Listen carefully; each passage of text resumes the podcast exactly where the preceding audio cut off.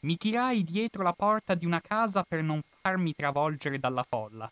Poco dopo vidi rovesciare presso il ponte di San Damiano un carro di botti vuote che vi stava fermo e si principiò la prima barricata tra un baccano indiavolato.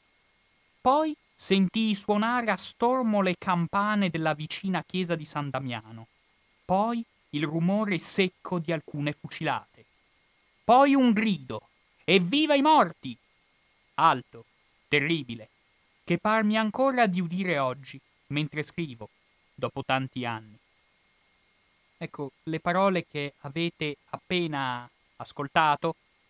sono, provengono, per meglio dire, dal pugno di un personaggio interessante del patriziato lombardo di metà Ottocento. Provengono infatti da Giovanni Visconti Venosta, un personaggio tra i descrittori più calzanti di quello che è stato l'evento delle cinque giornate di Milano tra il 18 e il 22 marzo 1848, un testimone diretto di quell'evento così importante,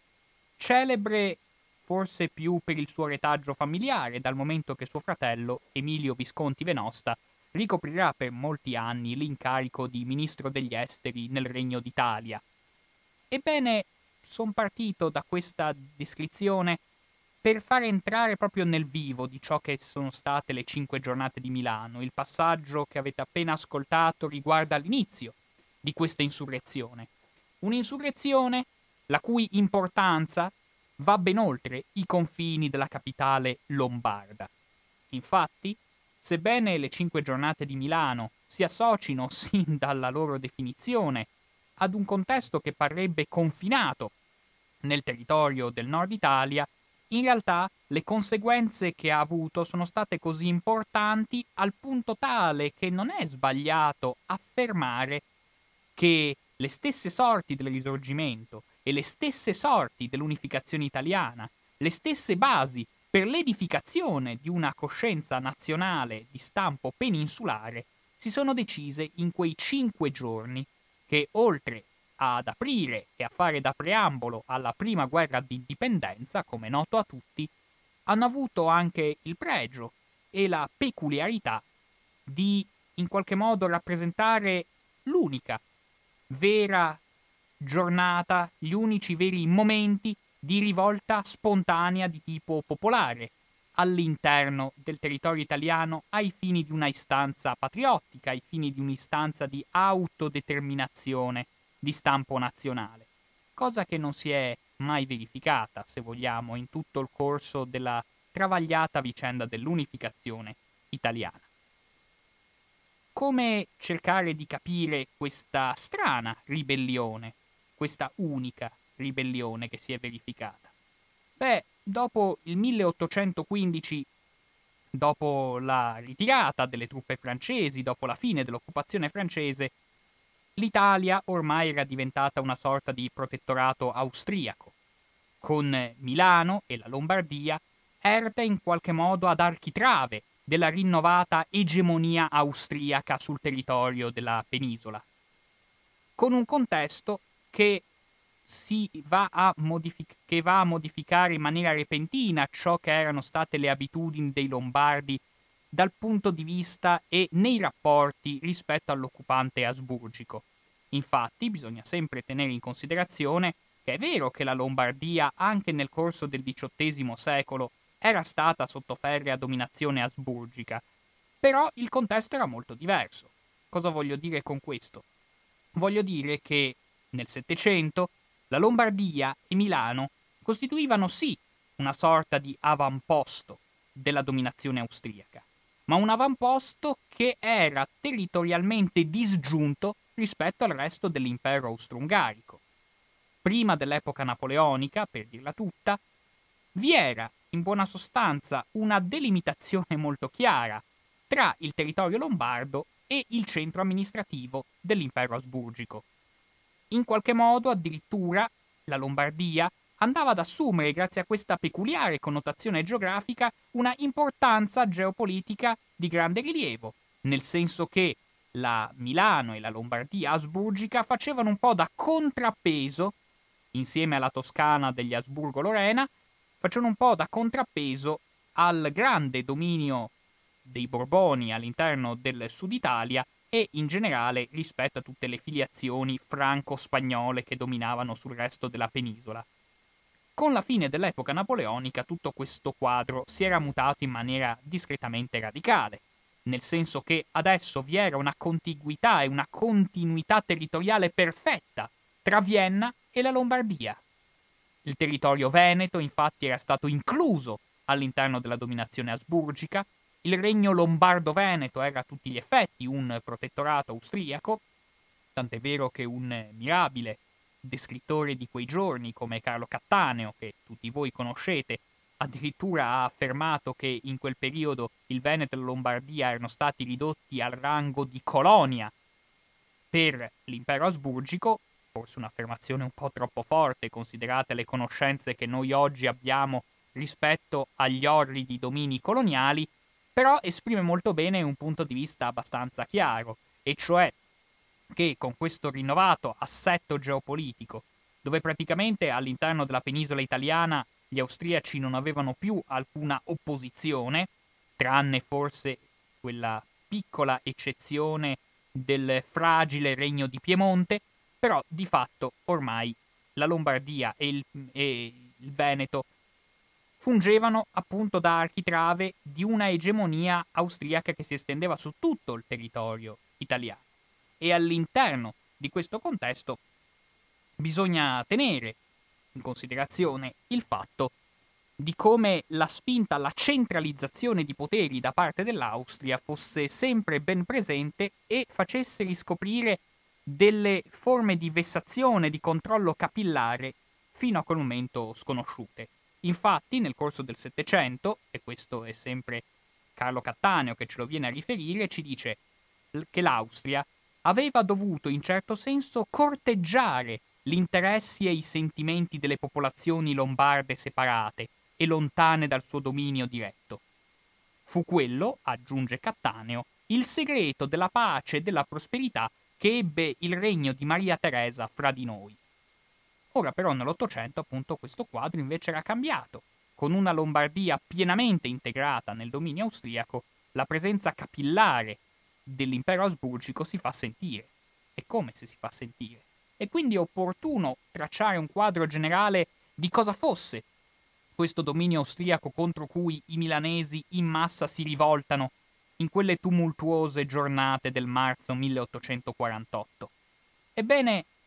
all'interno della macchina amministrativa austriaca c'era un forte senso di centralizzazione, nel senso che, sebbene il potere sui borghi e sui contesti più decentrati fosse lasciato in mano ai possidenti, ciò nonostante la volontà di adeguare le istituzioni all'istanza viennese e in generale alle abitudini austriache si fa sentire in maniera molto evidente. Pensiamo solo all'ordinamento delle due università lombardo-venete, cioè Pavia e Padova, le quali vengono riformate e in qualche modo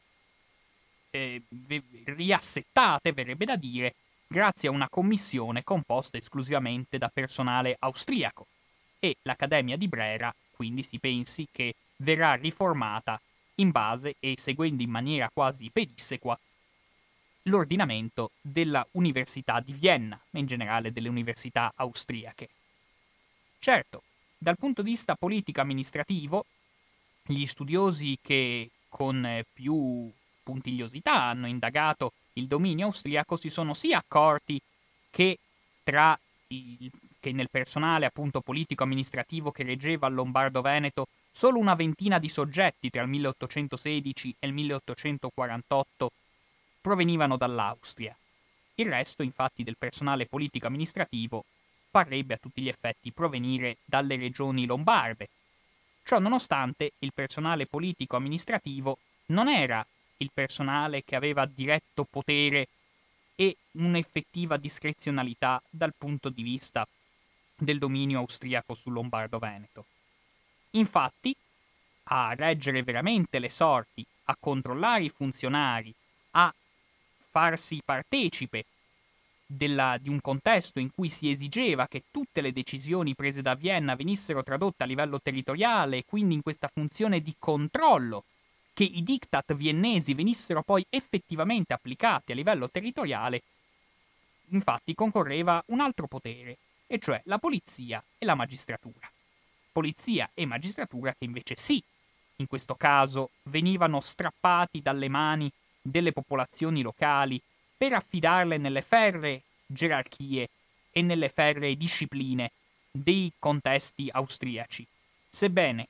per essere più precisi, non si andava a cercare esattamente gli austriaci, bensì i tirolesi, quelli che i milanesi chiamavano i tirolesi, i quali provenivano dal Sud Tirolo, cioè erano trentini, i quali, avendo una padronanza perfetta della lingua tedesca ed essendo particolarmente ligi e motivati nell'istanza dell'impero asburgico, molto, in maniera molto zelante andavano a controllare la situazione e a controllare i cosiddetti bollenti spiriti che si animavano all'interno del contesto lombardo-veneto, con una efferatezza, con una spietatezza anche di repressione che noi ben conosciamo grazie alle pagine di Silvio Pellico. Pagine di Silvio Pellico ormai purtroppo largamente espulse dalle scuole, ma che ci fanno capire di come delle prigioni come lo Spielberg, ove trovavano, tra virgolette, accoglienza, molti oppositori al regime austriaco, ebbene, fossero delle condizioni quanto mai disumane. Però queste pagine di Silvio Pellico in realtà non raccontano in maniera fedele ciò che era la realtà della repressione giudiziaria austriaca all'interno del contesto lombardo-veneto dei primi dell'Ottocento. Infatti è chiaro che già a seguito della partenza delle truppe francesi e sgominato quindi anche il dominio spagnolo dal sud Italia, in un contesto quindi, ripeto, di ferma egemonia austriaca su tutta la penisola, in tale contesto vediamo in maniera quasi subitanea, vediamo in maniera quasi repentina il formarsi di movimenti di opinione, di movimenti di ribellione, che non avevano in realtà una base popolare su cui poggiare. Si trattava di pezzi dell'aristocrazia milanese, con quei nomi famosi di Lambertenghi, Federico Confalonieri, i nomi insomma che già animano i moti sin dal 1820-1821, senza però osservare dentro di sé un'istanza nazionale. È importante sottolineare questi aspetti della mentalità di questi primi rivoltosi perché poi certe mentalità le rivedremo anche ripetersi all'interno delle cinque giornate del 1848. Questi primi sovversivi, diciamo così, erano animati più che altro da uno spirito municipalistico italiano. Non avevano a cuore una vera istanza di unificazione della penisola, tutt'altro. Erano persone che vagheggiavano al massimo un regno del nord Italia sotto egemonia, sotto controllo sabaudo e nulla di più. In sostanza rivendicavano un'autodeterminazione sulla base di un ancestrale diritto, quindi sulla base in qualche modo di consuetudini secolari, rivendicando una maggiore autonomia rispetto al centro viennese. Tutti questi soggetti ovviamente sono vittima di una feroce repressione, ma ciò che più ci preme sottolineare è di come sì in questi gruppi, essendo composti appunto da personale aristocratico, disponevano di cospicui terreni e di cospicue proprietà all'interno del territorio piemontese, soprattutto in regioni come la Lomellina, il che ci lascia ben intuire una cosa, e cioè il ferreo legame che sin da subito sembra in qualche modo fornire affiatamento tra queste prime istanze di ribellione anti-austriaca e il Piemonte, e la monarchia dei Savoia, e il contesto torinese. Cosa che, come vedremo ovviamente, poi con l'andare dell'unificazione italiana si manifesterà con sempre crescente evidenza. Noi, è vero, anche nei libri di storia associamo questi primi movimenti del 1820-1821 a un'istanza risorgimentale, ma forse sbagliando questi primi soggetti di risorgimentale avevano ben poco, più che altro si opponevano all'Austria e tanto basta per farli annoverare tra gli eroi nazionali. Perché si diffonda anche a Milano, conoscendo una capillarità che in maniera più unica che rara va a includere anche ceti contadini e ceti popolari, occorrerà la diffusione del mazzinianesimo. quindi siamo più o meno nel 1830, ed è a questo frangente temporale che risale una diffusione della giovine Italia e quindi dell'organizzazione profondamente innervata dal pensiero di Mazzini, il quale proprio nel territorio lombardo conosce un successo strabiliante, conosce una capillarità di diffusione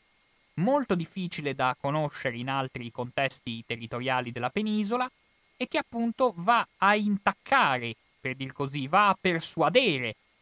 personaggi come capipopolo e capi quartiere che garantiranno anche all'interno quindi delle cinque giornate di Milano un coinvolgimento massiccio di strati di ceti subalterni, di classi sociali abbastanza emarginate, cosa che altrove è molto difficile da vedere. E anche questa costituisce una peculiarità di Milano che spiega perché proprio a Milano si è andata formando questa rivolta. Insomma, questo preambolo che vi sto facendo ha come finalità quella di chiedersi, quella di rispondere, per meglio dire, alla domanda perché proprio a Milano si verificano questi eventi così eclatanti di rifiuto violento nei riguardi della dominazione austriaca. Ebbene, a onor del vero, il contesto repressivo austriaco non era così feroce come ci viene descritto dalle pagine di Silvio Pellico nel senso che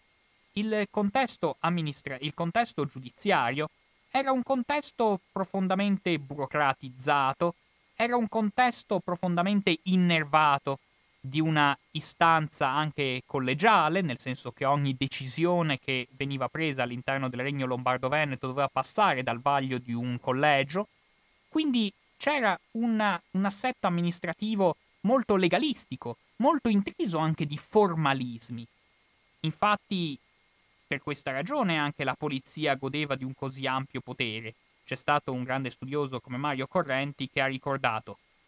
chi veramente regna e sovrasta tutti gli altri uffici delle province lombardo-venete è la polizia. In sostanza arbitra pressoché assoluta non degli affari, ma delle persone, e specialmente di tutti gli impiegati. Quindi si capisce questa amministrazione austriaca quanto fosse intrisa di una gerarchia molto solida, di una capillarità quasi da ragnatela ben collaudata e ben rodata per la gestione di qualsiasi istanza e di qualsiasi potere amministrativo e giudiziario all'interno del Regno Lombardo-Veneto. Tant'è vero che un alto, intelligente funzionario di polizia ricorda in maniera molto limpida, lucida e cristallina che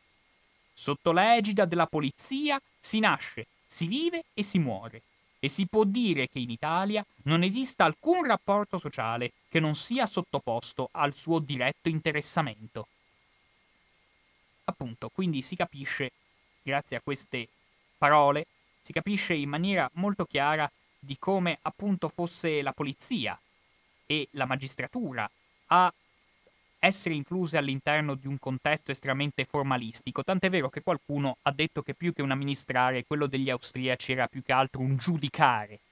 Quindi questa macchina amministrativa, molto efficiente, molto complessa, era al contempo anche non così facile da eludere, anche per gli stessi amministratori e per gli stessi magistrati, i quali sì nel corso del procedimento penale, certo, conoscevano molte consuetudini assolutamente premoderne, nel senso che addirittura il dibattimento non era pubblico,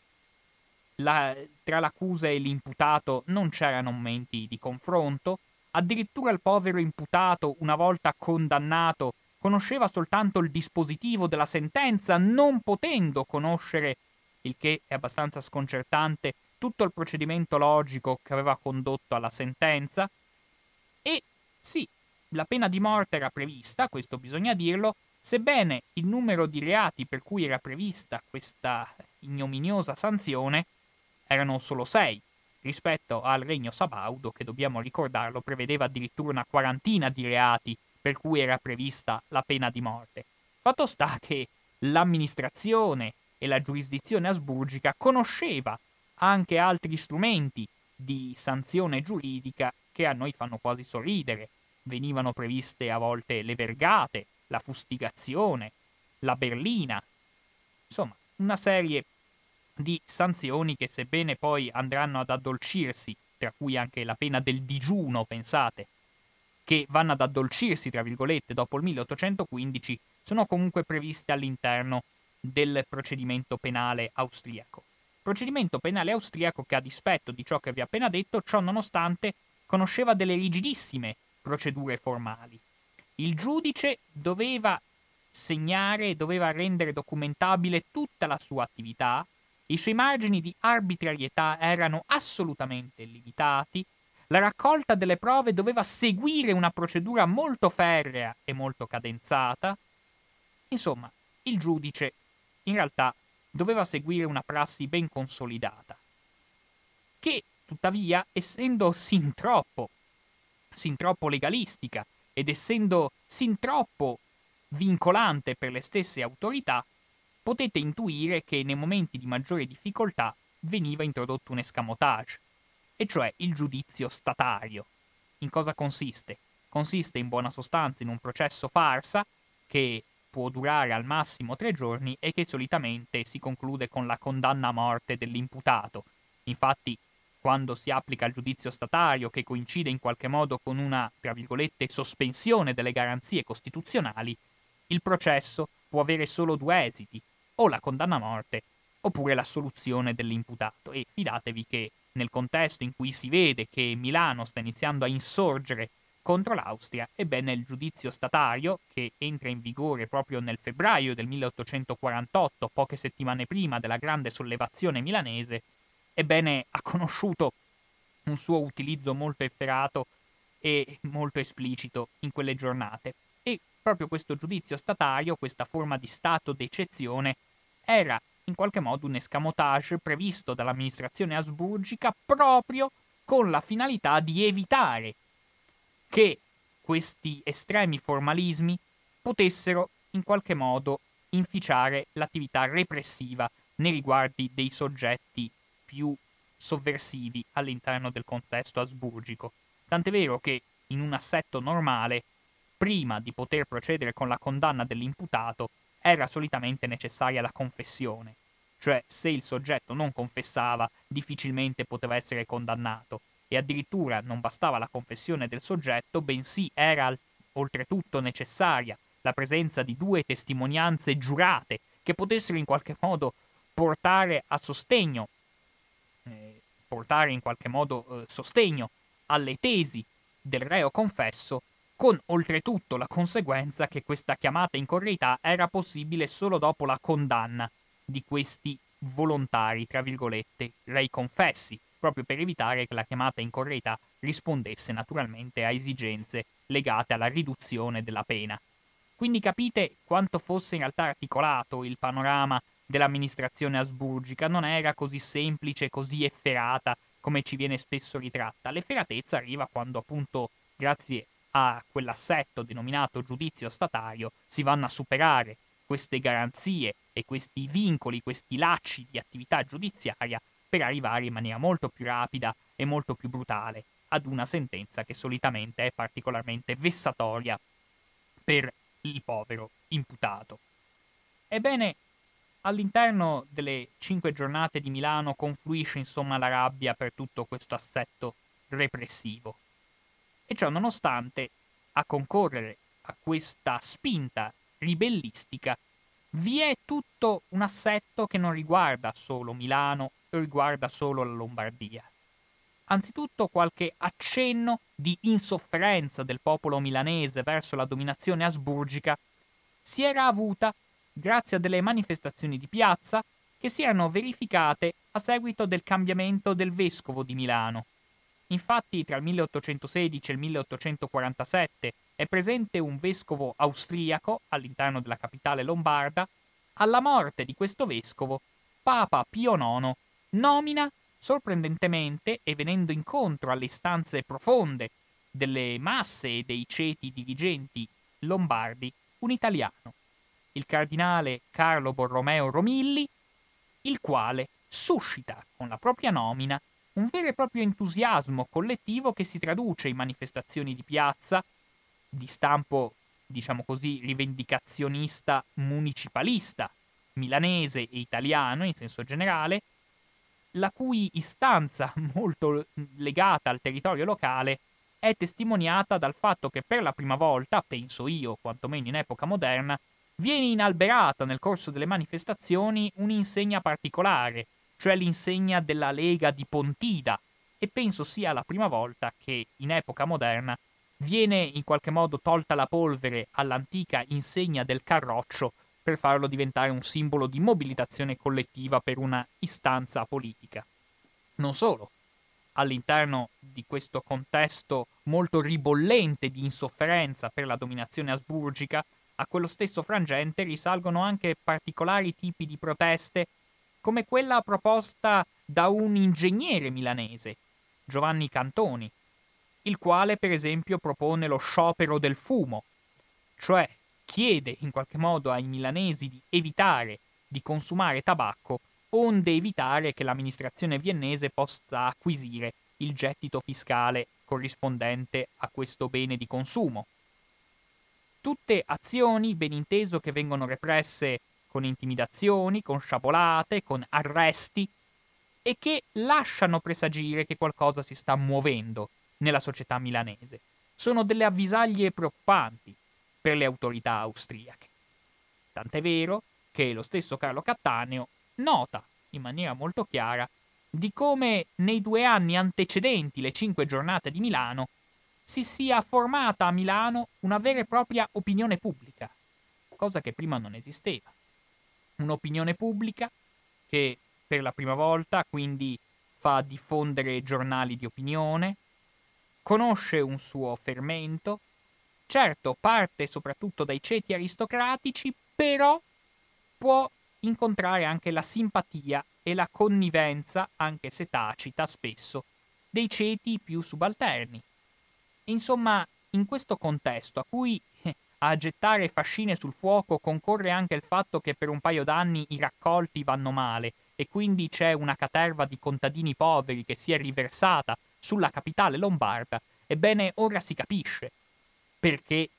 il 18 marzo del 1848 scoppia questa rivolta. Però noi non capiremmo appieno il motivo di questa strana insurrezione popolare milanese se non teniamo in considerazione l'anno in cui ci troviamo, cioè il 1848, l'anno che passerà alla storia come la primavera dei popoli. Infatti in quella primavera del 1848 per capire ciò che avviene a Milano dobbiamo espandere il nostro sguardo quantomeno su tutto il contesto europeo,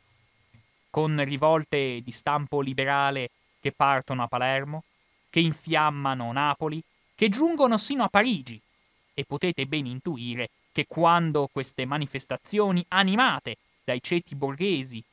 animano le strade parigine, ebbene Parigi, emblema della rivoluzione sin dal 1789, con la sua mobilitazione fornisce un colpo di gran cassa, il, la cui evocatività difficilmente può essere negata, dato il forte valore simbolico della capitale francese quando decideva di dar vita a una sua mobilitazione abbastanza irruenta. E potete intuire, oltre a Parigi, quanto sia stata, quanto sia stata anche evidente per i cittadini di Milano la sorpresa e la, la capacità di fornire carburante alla propria istanza rivendicazionista nel momento in cui si scopre che anche a Vienna ci sono dei moti popolari in corso, con un potere austriaco che entra praticamente in crisi in quei giorni. Metternich, cioè il simbolo in qualche modo della reazione conservatrice, è costretto a scappare, anche il viceré, che regnava all'interno del territorio lombardo decide di lasciare il territorio spinto da questi avvenimenti, avvenimenti che si sostanziano spesso in tutta Europa, ma anche a Vienna, quindi nella concessione di carte costituzionali, tra virgolette, di statuti, che peraltro anche Pio IX concede, considerato che anche solo a partire dalla nomina che aveva fatto di questo vescovo italiano già aveva lasciato presagire la possibilità che anche nel territorio lombardo si formasse un movimento neo-guelfo che partendo dalle istanze di questo papa apparentemente innovatore poteva far germogliare nuove istanze patriottiche italiane. Ebbene, all'interno di questo contesto tumultuoso, dove i sovrani, ivi compresi i sovrani viennesi, concedono delle costituzioni sotto l'urgere delle manifestazioni delle piazze, ebbene Milano non può rimanere con le mani in mano. Tant'è vero che a Milano, oltre a vedere la scomparsa del viceré, per ragioni che non hanno niente a che fare con queste contingenze molto ribollenti, anche il governatore è, non è al momento attivo all'interno del capoluogo ambrosiano, bensì a dirigere le sorti è rimasto un povero vice governatore, il povero O'Donnell, che è una persona del tutto impari agli eventi, che non è minimamente in grado di gestire una situazione che ormai sta sfuggendo di mano a tutti quanti. Infatti, il 18 marzo scocca una scintilla veramente rivoluzionaria, ma scocca dal basso, con una rivolta popolare del tutto spontanea, con un grado di spontaneismo, di virulenza e anche di radicalità della lotta che lascia travolti persino alcuni tra i dirigenti più democratici e tra i dirigenti più patriottici,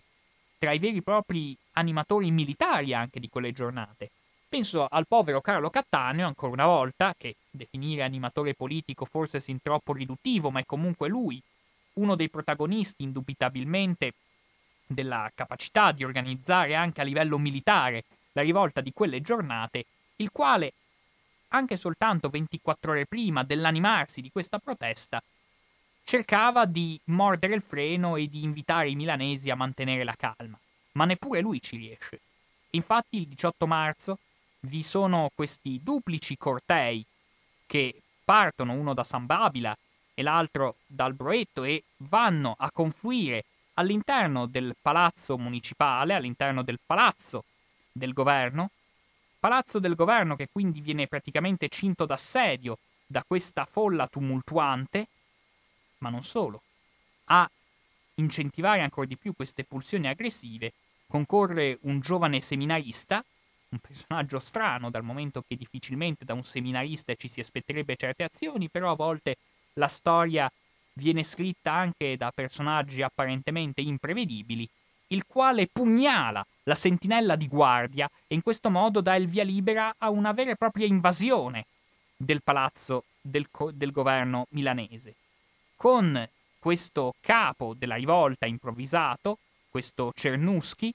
che allora ha 27 anni ed è un ragazzotto di ferventi ideali rivoluzionari, con una carriera molto particolare di fronte a sé, perché poi col passare degli anni diventerà una delle persone più ricche e influenti del secondo impero francese, diventando un protagonista della vita finanziaria parigina, ma al momento è ancora un giovane rivoluzionario, il quale, in maniera quasi letterale, afferra il vice governatore O'Donnell lo trascina sul balcone del palazzo e lo costringe di fatto a cedere i poteri alla piazza, e cioè di cedere i poteri al podestà, e quindi a Gappio Casati, il quale era il podestà in quel frangente, e alla municipalità in senso lato. Quindi vediamo di come la piazza, di come il tumulto urbano sia diventato un protagonista assoluto e assertivo di questo contesto politico lasciando di stucco anche lo stesso Podestà Casati, il quale, essendo un nobile, appartenente a un ceto profondamente aristocratico all'interno della capitale lombarda, in realtà lui non disponeva di grandi simpatie per questa istanza radicale proveniente dalla piazza abbastanza, abbastanza ribollente, nel senso che Casati, sino all'ultimo, tenta una mediazione con gli austriaci, lui infatti serba dentro di sé una grande istanza di mediazione nei riguardi del, del governo viennese e ciò nonostante, nonostante questa situazione, ironia della sorte, sarà tra i primi ad essere in qualche modo coinvolto nelle fucilate, fortunatamente senza rimanerne vittima, però è tra i primi ad assistere alle fucilate delle, dei corpi di guardia che, non appena si vede il palazzo del governo invaso dai manifestanti, accorrono per cercare di sedare la situazione. Ma ormai la situazione, come dicevo, è totalmente sfuggita dalle mani di qualsiasi autorità. Ormai il popolo si va armando sempre di più, ormai si vanno erigendo le barricate in tutta la città, tant'è vero che alla fine delle cinque giornate ci saranno ben 1600 barricate a punteggiare il territorio milanese, cosa eh, difficilmente anche immaginabile al giorno d'oggi, ma anche all'epoca, e per la prima volta si incomincia a sventolare il tricolore cisalpino. Tra le prime volte nella storia in cui noi vediamo questo tricolore simbolo del Regno d'Italia, che diventerà di lì a poco il simbolo e l'insegna ufficiale dell'esercito sabaudo, dell'esercito torinese. Ovviamente l'esercito torinese sventolava il tricolore con lo stemma sabaudo al centro della bandiera. Fatto sta che quindi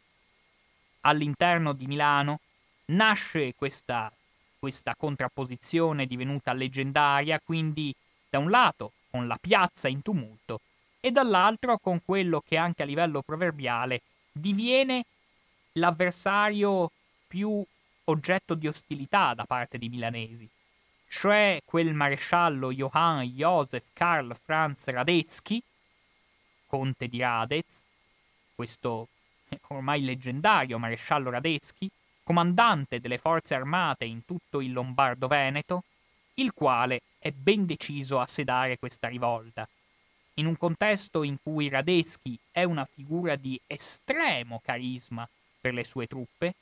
è una persona che ha combattuto con valore durante le guerre napoleoniche, che quindi è un glorioso veterano, sempre ligio, sempre fedele al giuramento militare, che comanda uomini, comanda truppe molto affezionate a lui, truppe che peraltro spesso sono provenienti dallo stesso Lombardo-Veneto, dato che si trovava spesso ad avere a che fare con uomini e soggetti i quali erano decisi a rimanere, a rimanere vincolati al giuramento militare che era stato prestato alla dinastia asburgica, e quindi il maresciallo Radetzky, sapendo di poter contare su un grande affetto da parte del popolo austriaco, ebbene non ci si sorprenda se dopo la sua morte a, ai piedi della sua statua verranno incise delle parole molto emblematiche da parte di un poeta, che era ovviamente anche un patriota austriaco molto fervente, Pierre Pasel, il quale scrive Il tuo campo è l'Austria, im Lager ist Österreich.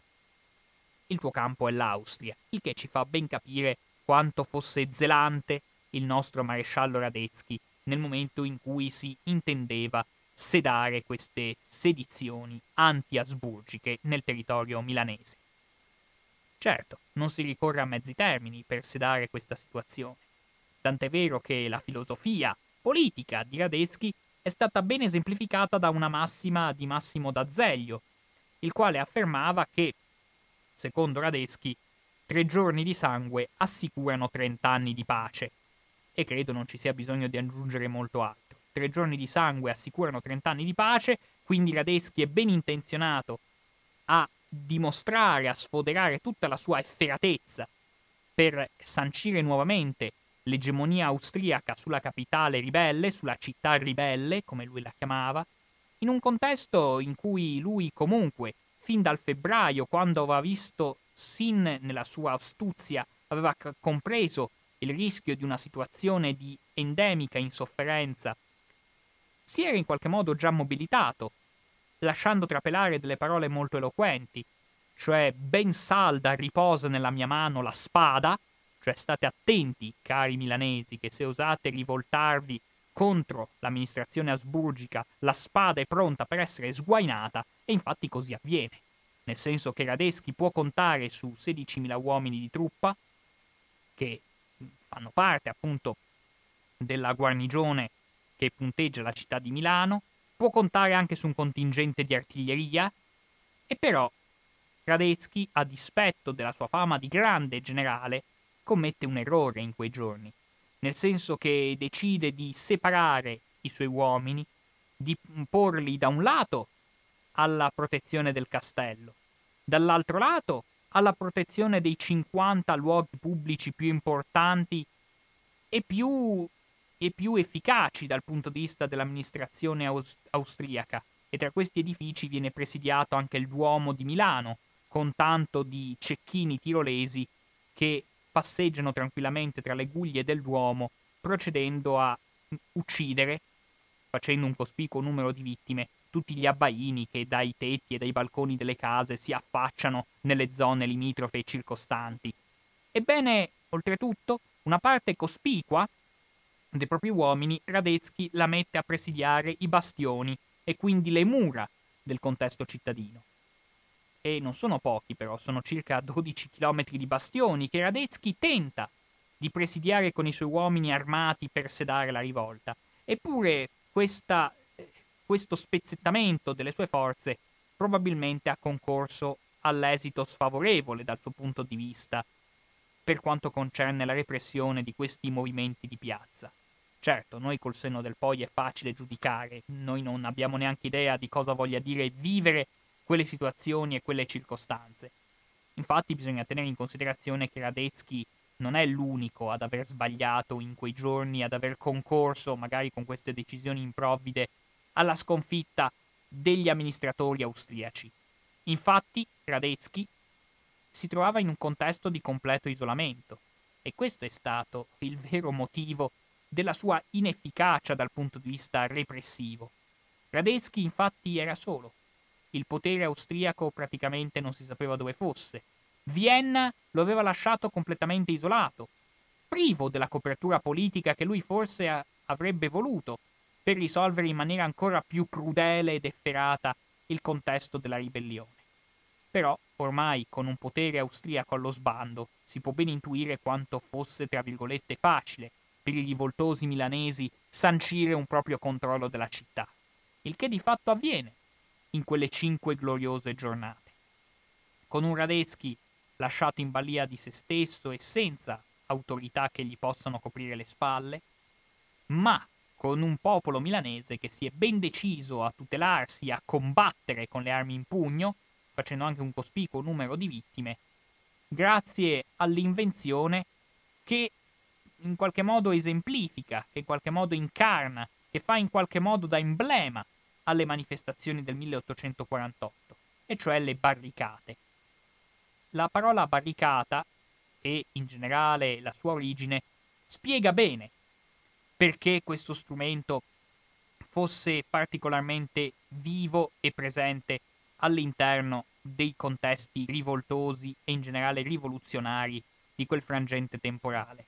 La parola barricata infatti deriva dal francese barrique, che vuol dire botte, ed è, ele- è stato un elemento di estrema importanza per in qualche modo garantire agli insorti milanesi di poter procedere col fuoco delle proprie armi contro i presidi austriaci e contro in generale i soggetti che incarnavano il dominio austriaco.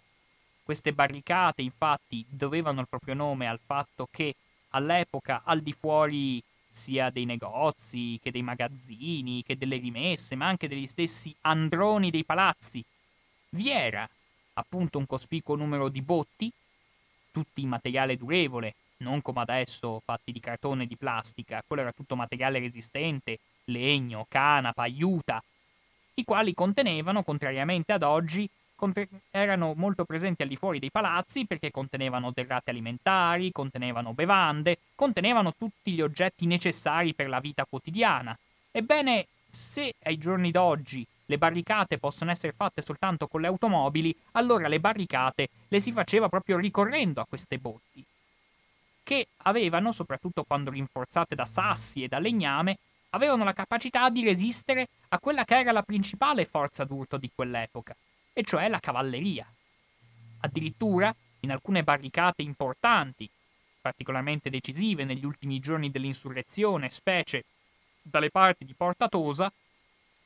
eh, vi sono anche delle barricate particolarmente ben congegnate, specialmente se teniamo in considerazione che all'interno delle cinque giornate di Milano un ruolo di rilievo lo hanno avuto gli ingegneri. Sono veramente tanti gli ingegneri che hanno dato una mano a queste cinque giornate di Milano. Ebbene, forse grazie anche all'astuzia di qualche ingegnere si può assistere al fatto che attorno al castello si sia creata una barricata con delle vere e proprie lastre di pietra legate tra loro con delle catene e equipaggiate anche con sabbia, sassi e altro materiale di supporto, talmente efficace che non bastarono neanche la bellezza di 70 colpi di cannone per poterla demolire. E oltretutto, sempre a corredo di questa genialità dell'ingegneria milanese, ebbene un ingegnere, un ingegnere milanese ebbe peraltro in quei giorni l'intuizione della barricata mobile, particolarmente decisiva negli ultimi giorni dell'insurrezione perché permetteva, tramite l'appostamento dentro la barricata, un vero e proprio spostamento all'interno della città mediante questi strumenti,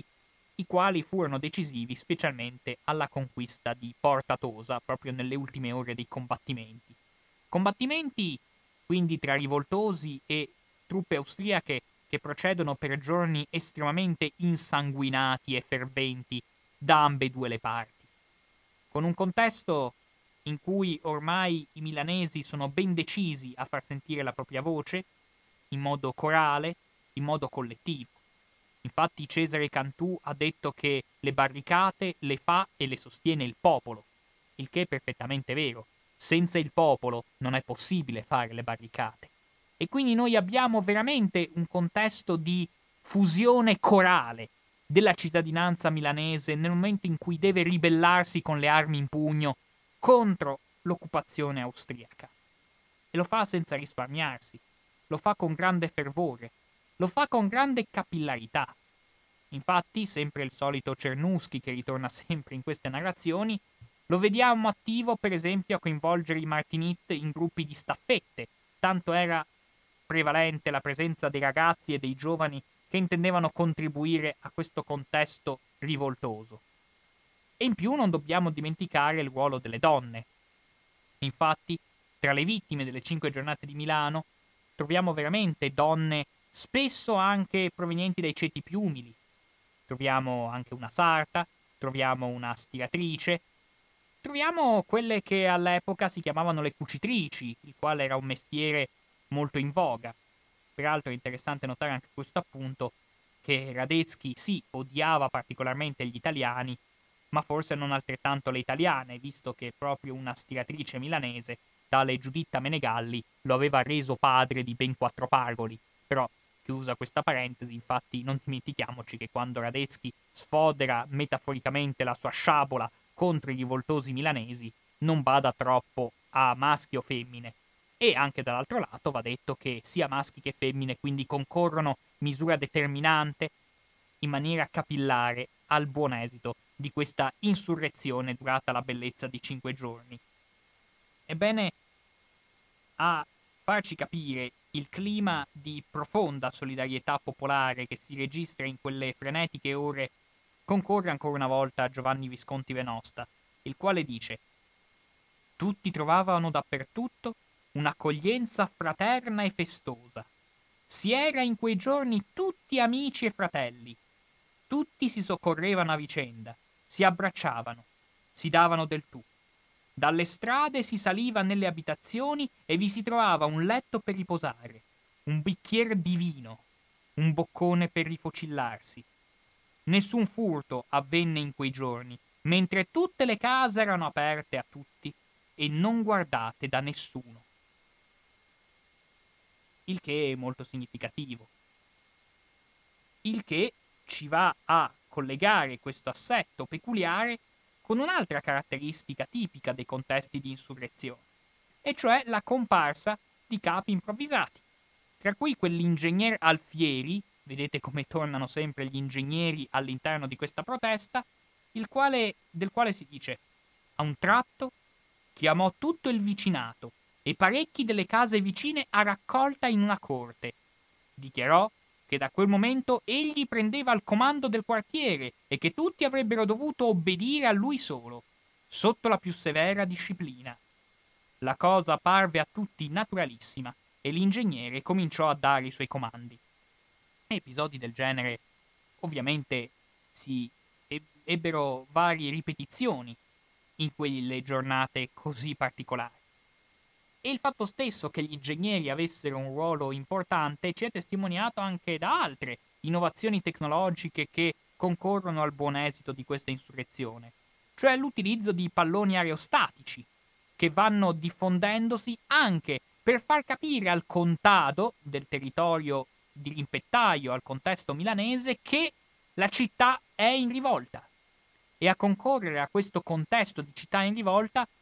vi è il continuo richiamo delle campane. Le campane infatti suonano a stormo giorno e notte, giorno e notte in quelle cinque giornate, con una vera e propria colonna sonora che viene ricordata praticamente da tutti i testimoni di quelle giornate. Ebbene, quindi le, le, vere, le vere linee di tendenza per quanto riguarda gli sviluppi di questa insurrezione sono già percepibili la sera del quarto giorno. In un contesto in cui le truppe austriache capiscono che difficilmente possono continuare a presidiare il centro cittadino, non appena infatti vediamo che ci sono delle guarnigioni austriache che provano a lasciare i bastioni e si avvicinano lungo i corsi principali e lungo le stradine più strette del centro di Milano per portare il proprio sostegno e per portare anche il vettovagliamento alle truppe austriache presenti nel centro cittadino, ebbene questi soldati sono fatti bersaglio, questi poveri soldati verrebbe da dire, sono fatti bersaglio di mucchi di tegole, a volte di veri e propri mattoni che vengono scagliati dalle finestre e per farli piovere sulla testa di questi disgraziati. Vedendo quindi una situazione anche da questi episodi e da questi aneddoti sempre più insostenibile, a un certo punto, dopo quattro giorni di intensi combattimenti, le truppe austriache decidono di lasciare il centro della città. E nel momento in cui lasciano il centro della città, potete ben intuire di come a pochi passi dalla Madonnina sopra il Duomo di Milano viene fatta sventolare la bandiera col tricolore cisalpino. Però ci sono altri due giorni di combattimenti perché ormai le truppe austriache si sono concentrate lungo i bastioni, lungo le mura, lungo le porte della città. E occorreranno due giorni di combattimenti prima che a un certo punto Radetzky, ripeto, in un contesto di solitudine e di incomprensione di ciò che sta accadendo a Vienna, decide di far allontanare le sue truppe e farle incamminare verso Lodi, in un passaggio che, come sempre avviene nelle ritirate, si sostanzia spesso in efferati delitti di cui sono vittime anche donne e bambini. Ciò nonostante, per far capire come mai è stato possibile che questi rivoltosi possano aver vinto anche quando si è trattato di liberare le porte della città, vi è da considerare che ci sono stati anche dei sostegni provenienti dal di fuori del contesto della capitale lombarda. Infatti questa insurrezione aveva finito per contagiare tutta la Lombardia, ma aveva finito per contagiare anche tutto il Veneto. Quindi vi erano una serie di soggetti che erano calamitati su Milano proprio per dare un supporto a questo contesto di infiammata insurrezione. Ma in generale, in tutte le città del nord Italia, tranne Verona e Mantova, mi viene da dire, in tutti i contesti delle città del nord Italia si era verificata una ribellione che aveva avuto come conseguenza l'attacco verso le guarnigioni austriache, la cacciata delle guarnigioni austriache e la momentanea elezione, la momentanea instaurazione di governi provvisori. Ebbene, dopo cinque giornate di intensi combattimenti, come abbiamo detto, Radetzky decide di lasciare il campo. Un Radetzky perdente, perdente più che altro perché non è riuscito a vincere, che abbandona Milano, la quale ha ottenuto una sua effimera autodeterminazione, ha ottenuto una sua vittoria complessivamente. Però la partita è tutt'altro che conclusa. Infatti adesso, con la fine delle cinque giornate di Milano, si va aprendo un'altra partita. Una partita all'interno del campo degli insorti. Una partita forse più determinante per le sorti dell'Italia unita e per lo stesso snodarsi dell'unificazione italiana. Che possiamo riassumere questa disputa all'interno del campo dei rivoltosi attorno alla frase ma cosa doveva servire questa insurrezione milanese? Se noi dobbiamo prestare ascolto a Carlo Cattaneo e ai membri più illustri del Consiglio di guerra, cioè ai membri che erano tutti parte della fazione mazziniana e del Partito Democratico, secondo questi soggetti, ebbene, l'insurrezione milanese aveva uno scopo preciso, cioè fornire lo stimolo affinché tutta l'Italia si ribellasse contro la dominazione dello straniero e poter conseguire una unificazione della penisola mediante lo slogan tipicamente mazziniano dell'Italia una e repubblicana. Tutto questo però è molto più difficile da ottenere se teniamo in considerazione di una certa resistenza, anche abbastanza evidente, da parte dei ceti aristocratici milanesi, da parte di quei ceti legati profondamente al Piemonte, legati profondamente a un contesto, quello piemontese, ove la spinta a espandersi verso Oriente è una spinta secolare, infatti il regno di Piemonte da molti secoli ambisce ad accrescere la sua influenza invadendo il territorio al proprio est, e dunque non sorprende di come questi ceti aristocratici facciano di tutto per evitare che i democratici possano prendere il sopravvento, sapendo questi ultimi di poter contare sul prestigio derivato da una vittoria che loro hanno conseguito. Perché infatti non dobbiamo dimenticarci che questa gigantesca vittoria dell'insurrezione milanese lo si deve all'istanza del Partito Democratico, delle fazioni per così dire più progressiste del contesto politico milanese. E ciò nonostante, questi soggetti apparentemente vittoriosi si trovano rapidamente scalzati. Scalzati da soggetti, come il potestà Gabbio Casati, i quali, anzi, fin da subito erano molto reticenti ad imbracciare le armi contro gli austriaci, i quali avevano avuto un ruolo assolutamente secondario nella conduzione anche militare di queste cinque giornate di rivolta. Eppure, eppure, proprio loro cercheranno di trarne il massimo beneficio politico emarginando i democratici. Pensiamo solo a quel Casati, il quale sin dal terzo giorno dell'insurrezione aveva fatto il possibile affinché il Consiglio di guerra non divenisse governo provvisorio della città, cosa che aveva dovuto accettare obtorto collo e solo a fatto compiuto, cioè nel momento in cui si era visto che la rivolta ormai era vittoriosa, con un Casati il quale in concomitanza e in accordo con tutta la fazione moderata cittadina aveva cercato sempre di mantenere un rapporto con Vienna. Con Vienna infatti aveva cercato delle forme di mediazione, aveva cercato delle forme di trattativa onde cercare di strappare delle condizioni di maggiore autonomia all'interno della città, che quindi cercava, per queste finalità, di prendere le distanze dal, dalle spinte rivoltose che c'erano in maniera fanatica all'interno del centro cittadino,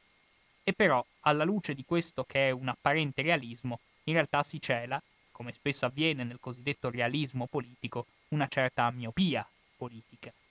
Infatti spesso il realismo ti impedisce di vedere al di là del tuo naso. E Casati, con questa sua abilità ormai anche sfacciata di tenere il piede in due staffe e di barcamenarsi quanto più possibile per cercare di mantenersi legato a Vienna ma strappando delle condizioni apparentemente migliori di autodeterminazione all'interno della città milanese, ebbene, a conferma di tutto ciò si tenga in considerazione il fatto che Casati, se vogliamo in analogia con tante scelte educative che permeavano i contesti nobiliari milanesi, aveva fatto studiare i suoi due figli, uno presso l'Università di Innsbruck e uno l'aveva fatto studiare presso l'Accademia di Artiglieria di Torino. Quindi facendo capire di come questo suo barcamenarsi tra le due fazioni in campo fosse ben presente e ben introiettato all'interno di questi ceti aristocratici e moderati milanesi, i quali, sin da subito, instaurano una fervente e una frenetica trattativa con molti scambi di messaggeri rispetto al Piemonte, alle autorità piemontesi, i quali hanno ben capito che questa rivolta milanese e questa istanza anti-austriaca può essere la palla al balzo ideale per far espandere il dominio dei Savoia su tutto il nord Italia. Quindi non esitano a mandare i propri uomini in soccorso, sin dai giorni suc- immediatamente successivi alla vittoria. Ma ciò che sorprende non è tanto questa capacità torinese di approfittare della situazione,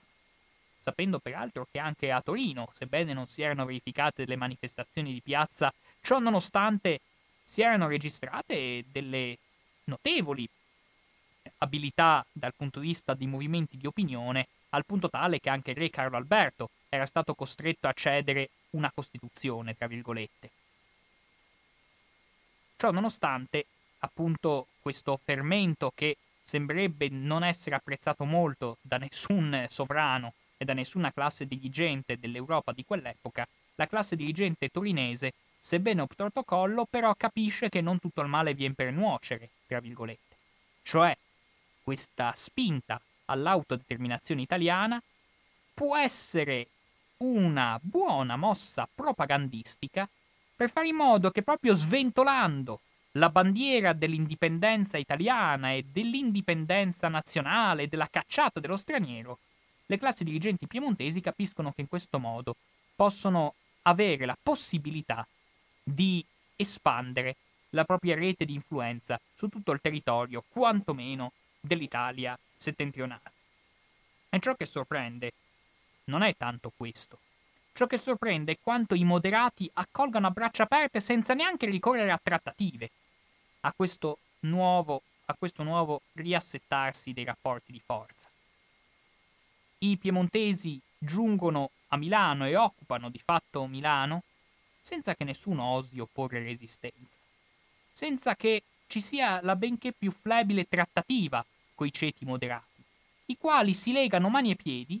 senza veramente battere alcun ciglio, a questa nuova egemonia piemontese.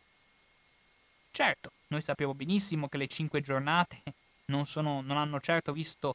un'unificazione, sappiamo bene che dovranno succedere molte altre cose dopo, anche immediatamente dopo, per esempio di come la fazione democratica tenti di rovesciare il governo provvisorio, peraltro mettendosi in opposizione alla, all'idea di Mazzini, cosa che andrà a finire male, ma sappiamo anche di come poi gli austriaci desidereranno ritornare in piene forze per riconquistare Milano, di come Radetzky quindi farà sentire tutta la sua vendetta su Milano. Sappiamo bene di come poi i piemontesi finiranno brutalmente sconfitti a Custozza alla fine di luglio, grazie a questa spinta espansionistica, ma ciò che più sorprende in questo ambito è di come, dal punto di vista del contesto milanese, Ebbene, non si registra nessuna opposizione al fatto che i torinesi vogliano sancire un proprio controllo su quel particolare e cruciale territorio lombardo. Certo, le considerazioni da fare sono molte. Anzitutto vi era un'effettiva paura della rivoluzione, che in questo senso univa e in qualche modo vedeva una condivisione ferrea tra i ceti aristocratici milanesi e la classe dirigente piemontese. La paura che questa guerriglia mazziniana, che si era dimostrata così efficace e così anche proficua, potesse degenerare, che questa istanza rivoluzionaria potesse condurre chissà dove, che questa istanza violenta da parte dei ceti popolari potesse degenerare in chissà quale attacco alle proprietà dei ceti dirigenti, ha fatto in modo e ha concorso in maniera determinante a fare in modo che i ceti aristocratici moderati potessero trovare nell'assetto piemontese il proprio punto di riferimento. Del resto un'idea rivoluzionaria era ben presente in quel frangente in molti dei personaggi che guardavano con simpatia all'insurrezione milanese. Erano in molti a inneggiare in quei giorni all'Italia una e repubblicana come massimo obiettivo da raggiungere con la massima urgenza. Pensiamo a vari soggetti, da Correnti a Giuseppe Guidi, ma pensiamo anche a intellettuali di tutt'altra natura, come il celeberrimo Giuseppe Verdi, il quale in quei giorni non si trova a Milano, si trova a Parigi, ma non appena viene a sapere della sua città in fiamme, decide di tornare a Milano, scrivendo una lettera al suo librettista preferito, che come tutti sapete era Francesco Maria Piave, il cui contenuto è molto emblematico e, in qualche modo, sebbene in maniera meno spavalda e meno orgogliosa, connotava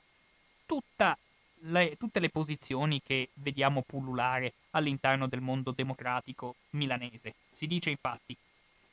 figurati se io voleva restare a Parigi sentendo una rivoluzione a Milano. Onore a questi prodi, onori a tutta l'Italia che in questo momento è veramente grande. L'ora è suonata, sì, neppure persuaso della sua liberazione, è il popolo che lo vuole. e quando il popolo vuole non ha potere assoluto che gli possa resistere. Sì, sì, ancora pochi anni, forse pochi mesi, e l'Italia sarà libera, una e repubblicana. Queste erano le istanze prevalenti tra coloro che guardavano con simpatia al contesto di fermento meneghino.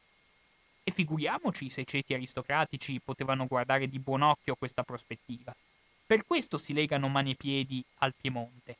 sapendo benissimo, e su questo ahimè non gli si può neanche dare torto,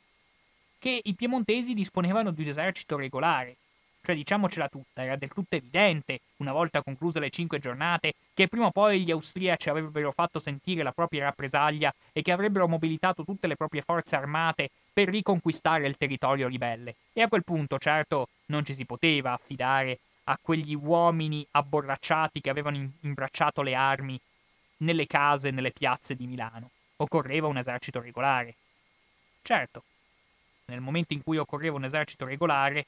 quindi i capi della stessa insurrezione dicono chiaramente ai propri uomini, a quella specie di legione lombarda che si era formata, che la prima cosa da fare è unirsi all'esercito piemontese, il quale pur con tanti limiti era di fatto l'unico esercito regolare che poteva avere la velleità di tenere testa a quello austriaco. C'era la forza di uno Stato dietro, cosa che Milano, ovviamente, in quei contesti così frenetici, non poteva avere. Ciò nonostante, certo, quindi, eh, ciò nonostante questa evidente disparità di forze che andava a incanalare queste energie rivoluzionarie verso l'istanza della monarchia sabauda, va tenuto in considerazione all'interno di questo contesto sicuramente anche un altro fatto, e cioè il fatto che la, la disparità di forze in realtà forse avrebbe potuto, sarebbe stato più auspicabile, che avrebbe comportato che in qualche modo si sarebbe dovuti arrivare a un contesto non così fedele, a un contesto non così pacificamente rivolto all'istanza sabauda. C'erano delle carte in regola probabilmente per riuscire a far valere maggiormente una propria autodeterminazione milanese e far sentire più forte la voce dei ceti democratici. Ceti democratici che vengono in qualche modo soppiantati senza troppo colpo ferire. I ceti aristocratici prendono nettamente il sopravvento anche sul Consiglio di guerra e sul governo provvisorio che ne consegue, riescono a sancire la propria spinta profondamente filo Savoia all'interno del contesto urbano e in, in tale situazione va tenuto in considerazione che anche tra i liberali piemontesi sicuramente vi era molto forte questa spinta e questa determinazione a far sentire la propria voce in questo frangente. Si pensi a una figura come quella di Cavour, il quale in quegli stessi giorni aveva aperto con i suoi amici un periodico, intitolato non a caso Il Risorgimento, il quale per esempio scrive, dando voce a, una, a un'idea molto chiara che vi era tra i ceti liberali piemontesi. La Lombardia è in fuoco, Milano è assediata, a ogni costo bisogna andare a soccorrerla. Quando non avessimo sulla frontiera che 5.000 uomini, questi dovrebbero correre su Milano. Forse sarebbero battuti, ma questa mossa ardita costringerebbe gli austriaci ad abbandonare Milano, permetterebbe alla città di provvedersi di viveri e munizioni la metterebbe in stato di continuare l'eroica resistenza che ci tiene tanto dolorosamente sospesi da più giorni. L'effetto morale di un principio di ostilità, quindi di un'ostilità verso gli austriaci, la salvezza di Milano varrebbe più per la causa italiana che non le nuocerebbe la sconfitta di un corpo di 5.000 uomini. Guai a noi se per aumentare i nostri preparativi non giungessimo più in tempo. In effetti i soldati piemontesi arrivano, incontrando una, una, una condiscendenza da parte de, di Milano che lascia sorpresi ancora oggi. Ma perché mi soffermo tanto e insisto tanto su questa accoglienza pacifica che i milanesi fanno dei piemontesi, vedendoli immediatamente come propri, come propri numi tutelari? Perché mi vado a collegare con le parole molto amare che Carlo Cattaneo scrive in quei giorni non appena vede i piemontesi aver acquisito il monopolio dell'istanza nazionale patriottica italiana. Infatti dice, l'esercito e il paese non furono più nostri. Le sostanze nostre, la vita e l'onore furono in arbitrio altrui. Frase molto pesante, frase molto dura sotto certi punti di vista, però al contempo estremamente esatta. Le sostanze nostre, la vita e l'onore furono in arbitrio altrui, lascia ben capire che questa egemonia piemontese non è solo qualcosa di campanilistico. Vi è tutto un bagaglio di principi che la monarchia sabauda porta con sé. L'ostilità verso i cosiddetti ceti popolari, per esempio, viene portata con sé anche un'impostazione più nettamente burocratico-dinastica che va a cancellare le peculiarità dell'insurrezione milanese. Va a cancellare quell'istanza corale e plurale che connotava il, la mobilitazione milanese. Tant'è vero che, diciamocela tutta, già a partire dall'unificazione italiana, quando tutti i moderati, proprio uniti dal disprezzo verso la rivoluzione, dal terrore della rivoluzione, andranno ad agganciarsi sempre di più e sempre più massicciamente al treno dell'unificazione italiana guidata dalle geniali mani di Cavour e degli altri moderati piemontesi, ebbene, spinti da questa istanza moderata ci si dimenticherà ben presto del ruolo di Milano, dal punto di vista sia geografico, perché grazie a queste scelte noi vediamo nettamente una esclusione di Milano dalla costruzione della statualità italiana, con un'Italia che già dal 1861 diverrà di fatto un'Italia napoletana, romana, piemontese, per intenderci, con una Milano fuori dai giochi, con una Milano che ancora oggi sente la distanza rispetto a Roma, io direi non tanto dal punto di vista del personale politico, ma proprio come mentalità, con un'ostilità tra Milano e Roma che sarà sempre presente, che si trascina ancora oggi, con una vera e propria incomprensione di Milano verso la statualità italiana, dovuta proprio a una emarginazione che vediamo sin da questi giorni dell'insurrezione milanese. Una vera e propria emarginazione, grazie a cui Milano e la Lombardia ancora oggi non cessano, mi pare, di far sentire tutta la loro protesta. Ma allora come si poteva fare? Perché infatti ciò a cui si giunge è un vero e proprio paradosso.